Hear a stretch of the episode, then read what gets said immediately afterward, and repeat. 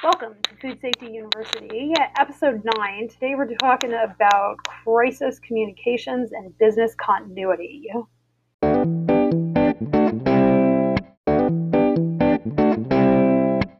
Welcome to the Food Safety University podcast presented by Dr. Michelle Pfannenstiel of Dirigo Food Safety.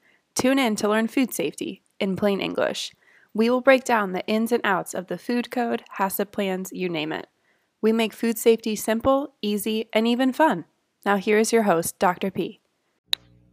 Hello, my amazing friends, and I am so glad that you stopped by the podcast this afternoon, or today, or this morning, or whenever it is that you're listening to this. We are with uh, working on uh, crisis communications today in the podcast. This is a really small but important program and we're going to cover it the way we cover everything you know using our six step process and there are lots of good things that have come about from using this six step process. It's really pretty it's really pretty impressive. I actually use our six step process that i introduced several podcasts ago uh, for almost everything.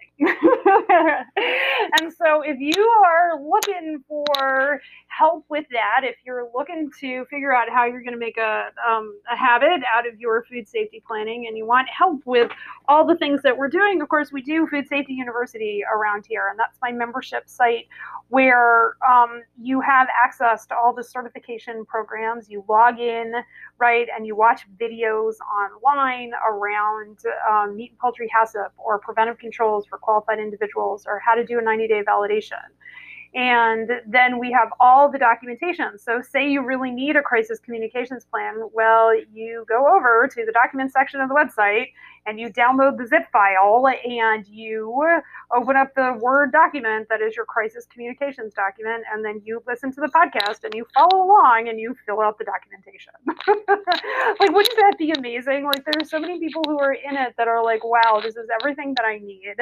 All of the documentation is right here and it's super accessible. So, if you want to get started with that, you're going to go to foodsafetyuniversity.com, download our 12 steps of HACCP, that's always where we start, right? And the six steps that I have are kind of like they're they're they're just about the first six steps of the six steps of HACCP, and you'll hear a little bit more about that as we as we use crisis communications as a uh, um, as an example of that. But the doing things, you know, I've, I've been talking a lot about habits this month, and and our Food Safety University um, participants are they're they're all getting they get emails every Monday, and they're getting emails about how to do things and how to create things. And this this month we're talking about habits and what books I'm reading about habits and, and how I'm generating habits in my own life. But you know, getting in the habit of, of doing things is a lot easier when you follow a process and you follow a plan. And that's what the six step process is. So join us over in Food Safety University because, hey, uh, who doesn't need a plan for food safety? And so planning is how we do everything. Doing the right thing the right way every single time you do it is probably its most difficult in crisis communications. Okay. And so shit has hit the fan sometimes with my clients, actually, literally. Like I've literally had that happen. okay. And then we've got to figure out what to do about it. Now, I'm going to make a total Gen Xer reference here. My kids are big fans of Hitchhiker's Guide to the Galaxy. And you can really think about the SOPs that we have in Food Safety University as a book with nice, friendly red letters on the cover that says, Don't panic. Because the last thing you want to do when a crisis occurs is to panic, right? And by following a process, that means you're much less likely to panic. Okay? So I've got you, and let's let me walk you through the process and walk you through how we actually think about this, right? And the first, like the first thing, like the pre-work that we always do is we decide what result that you want. You know, I have clients, I probably run a recall or some other kind of crisis at least once a quarter, right? And the question is always, what do you want the outcome to be? Right? And, and I ask this because there are a lot of people who come to me and they're like, if this doesn't work, I'm giving up. Okay. And then the question is, is are you going to give up now or are you going to spend a lot of money and wait to give up then? Or are you going to decide to go all in on your business and decide that this recall or this crisis or whatever it is that's happening is going to make you stronger? And you actually have to decide that, right? So what results are you trying to live in? And then who are you going to? Okay, when you go and download those 12 steps of HACCP, you actually are going to get on my broadcast list. And I send out broadcasts every Tuesday and Friday. Okay, and on Tuesday I provide coaching. I like I provide free coaching because I am I, I've discovered I really am a habits coach for food safety professionals. Like I get y'all into the habit of doing the right thing the right way every single time you do it, and that's a habit. But I want you to ask yourself this question when you are solving food safety problems, when you are in crisis in your facility, who do you want to be? Who's the leader that you want to be? What um, what values do you want to bring to what you are doing? I actually have a handout on my desk and it says love, service, and self respect because I have decided when I am making decisions, when I am dealing with things that are bugging me, when I am creating new things in the world, like this podcast, I want to do it in love and service and self respect. And so, what does that look like? Well, it looks like I in love, service, and self respect. I plan my podcast. I know what I'm going to talk about, and I don't just sit here and ramble. My podcasts have a definite length. Okay, y'all will notice I, by and large, don't have hour long podcasts because I loathe hour long podcasts. I have like a 30 minute commute to work uh, end to end, and I can, I, I need like a 25 minute podcast. and some days I even get to 25 minutes, but most of the, you know, most of the time we're at the 20 minute mark and that's intentional because most people like they they don't have that long that they're commuting or they're doing this you know they're listening to me during some uh, during some time where they don't have a whole lot of time and they just need the pertinent stuff right away okay? And so i make i decided on the podcast length for this podcast in love and service and self-respect right? I can talk for hours hours and hours and hours and hours about food safety. Like i have we're we're I've, I've done a podcast every week for more than two years. I can talk a lot about food safety right? But can i talk about a lot about food safety in a way that brings value? Not unless i'm talking in love and service and self-respect. Mm, okay. So who do you want to be in a crisis? So when a crisis happens who do you want to be? Okay and there are a I mean, like, this is a whole genre of literature. and if you don't know how to answer that question, right, I want you to look and see who your heroes are okay whether it's your mom or your dad or a boss that you had or um, or, or a coach that you had or somebody who works in the industry or a political figure or a military figure who is your hero and what values like you recognize values in them that you like and so if you can't figure out what values you want to solve crises in ask yourself how would like what values would they bring to it and that'll give you a lot of clarity on what you want to do Okay. And so when you know what your results are when a crisis happens, okay, and those results, there, there are not a whole lot of results that you're going to get out of the crisis, okay. Um, the crises I deal with are fairly serious, and it's you know the business stays open or the business closes. We deal with what the USDA or the FDA says, or the business closes. We come back from the financial hit, or the business closes right? When we're in crisis in food businesses, almost always one of the options is the business closes. And that can be the right thing, right? But you have to like your reasons. So You absolutely have to like your reasons, right? And uh, there are lots of ways forward from that. But what we're talking about today is if the business is going to stay open, okay, or if you are um, if you are if you are stretching out, like not deciding today whether to keep the business open or closed, what you're actually deciding is to keep the business open, and then how are you going to communicate with your constituents around whatever the crisis is that has happened okay so that's the that's where you got to come to uh, come from when you start thinking about this okay so the first thing that you are going to do in your crisis communications program is you've got to actually name and your crisis communications team Okay, I actually work with one of the best PR people in the country, um, and he has a specialization in crisis communications. And this SOP I worked with, with I worked on with him. Okay, and key to crisis communications is a team, but you got to decide that team beforehand, and that team has to have the emotional maturity to do what it is that you are asking them to do. Okay, a person who is in a crisis communications team whose first impulse is to freak out is a suboptimal person on your crisis communications program. Just because they work for you and you have a team of three doesn't mean the person who is terrible in a crisis needs to be on your crisis communications team. Okay? We need unified, professionally mannered people that reinforce your organizational leadership and drive loyalty. Like I am fond of telling people, crises can often make your business stronger. They can often improve your um, your relationships with either your suppliers or your customers, kind of depending on what happens, right? But you have to manage them. You have to manage them well, and managing them well depends on who your crisis communications team is. Okay, so you're going to name your team.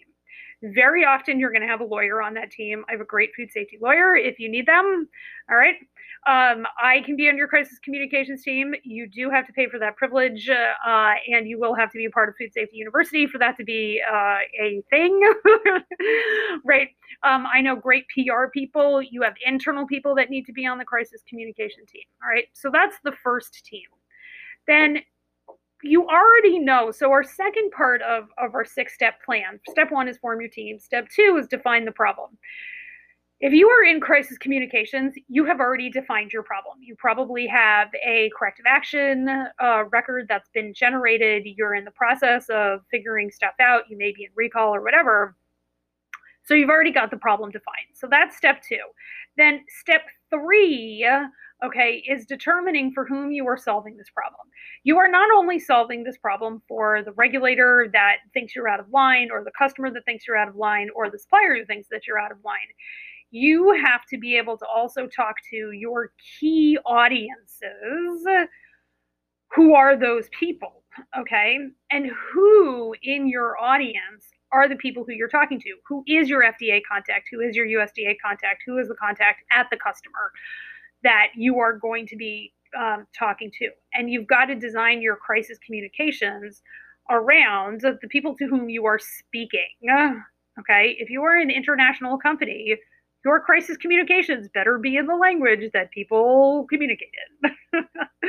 okay, then finally, you're going to want to determine a spokesperson and what your media protocols are. Okay, so this is the how of what we're going to do. We are going to determine a spokesperson. You're going to determine your media protocols. All right. The first thing that I do, me and the lawyer, when we work on this and we have a recall, the first thing that we do is we have a 24 hour media blackout.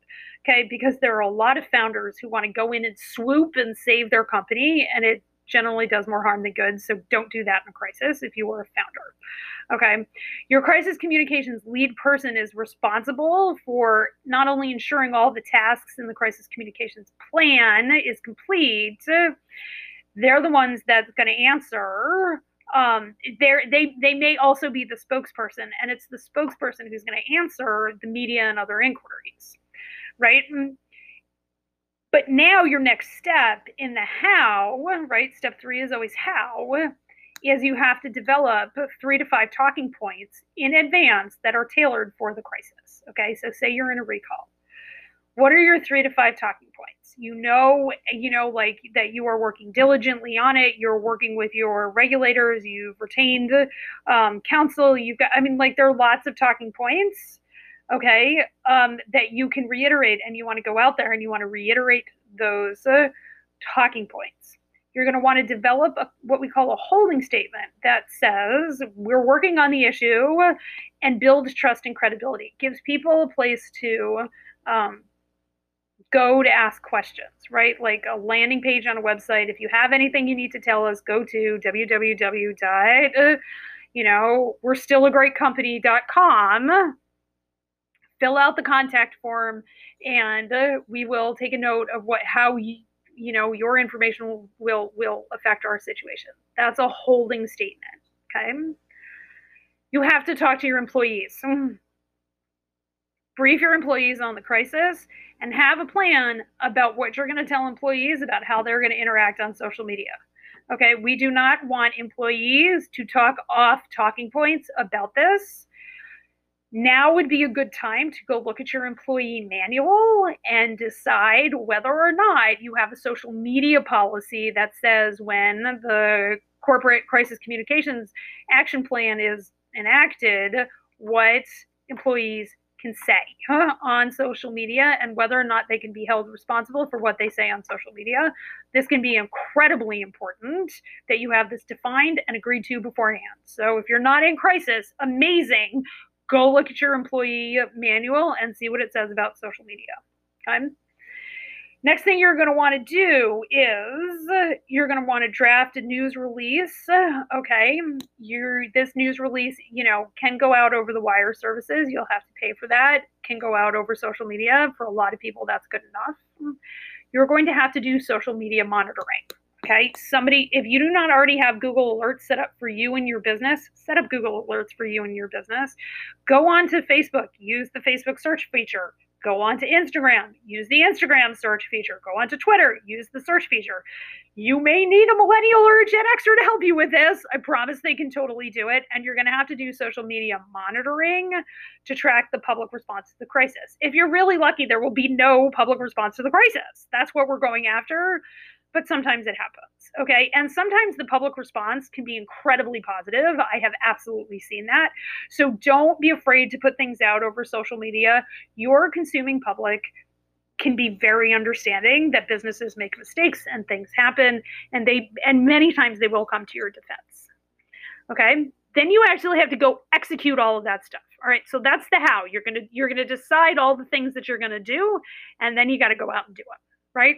You're to go out and do them. And then in the beginning of your crisis, you're to come back on a daily basis and you're to do an after action review.